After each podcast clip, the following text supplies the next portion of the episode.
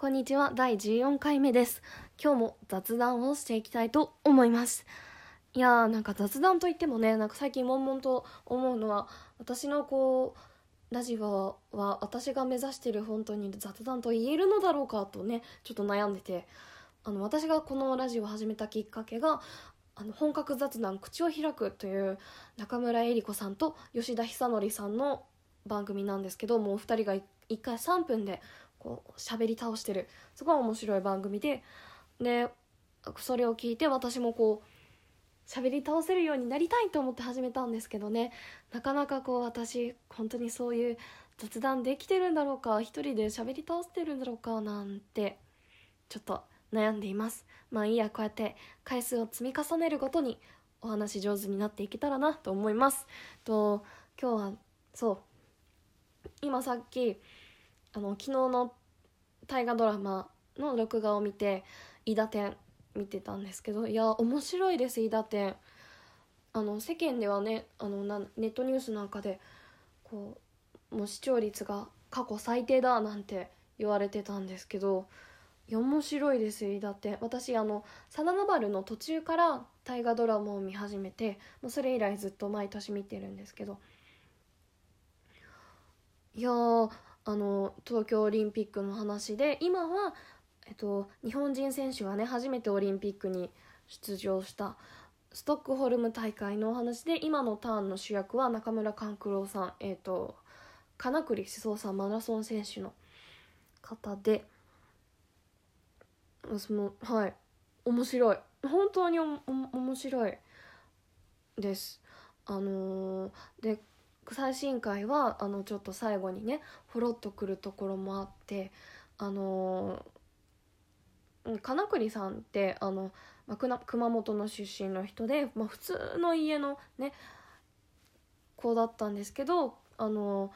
まあ、頭がいいからこの子にはちゃんと学ばせてあげなきゃって言ってあの一家の大黒柱のお兄さんがもうね若い間にうちにお父さんが亡くなっちゃってるからお兄さんがいろいろこうね一家をまとめてたんですけどお兄さんが「行ってこいよし行ってこい」って言って東京の高校に入っていろいろ学んでてでまあなんかいろいろいろいろなんかこんなに詳しく言ったらネタバレになるかもしれないからいろいろたまたまこう出場したこうねあのー、競技会がオリンピックの選考会だったってことでで何も知らずにただただ十里の道を走ってみたいってだけで走ってみたら世界記録をなんと22分も更新してしまったってことであれよあれよとオリンピック出なさいって。ねあの金栗君の子供の頃からの憧れだったこう加納治五郎先生柔道のね行動館の柔道のあの作った加納治五郎先生に言われてでそそのまあオリンピックあオリンピックに出るまでのまだごちゃごちゃごたごたのねところを書いてるところなんですけど。いやお兄さんもいいんですよ中村獅童さん。本当にいいお兄さんでもう泣けてきますもう2人のね兄弟愛というかお兄さんの愛情には。はい。あとねそう綾瀬はるかさんあのー、もうちょっと前になっちゃうんですけどあのー、こう熊本でねあの金栗くんの、まあ、幼なじみではないんですけど、まあ、小さい頃からの知り合いででお医者さんの娘の役なんですけどいやー綾瀬はるかさんがこう袴を着てねあの学生時代袴を着てで自転車に乗りながら「自転車節」っていう歌を歌ってこう坂道をこ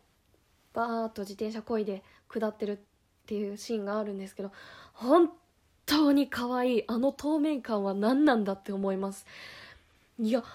めちゃくちゃ可愛い。こんなにこう大正時代のファッションがこう似合う人いるかなってぐらい。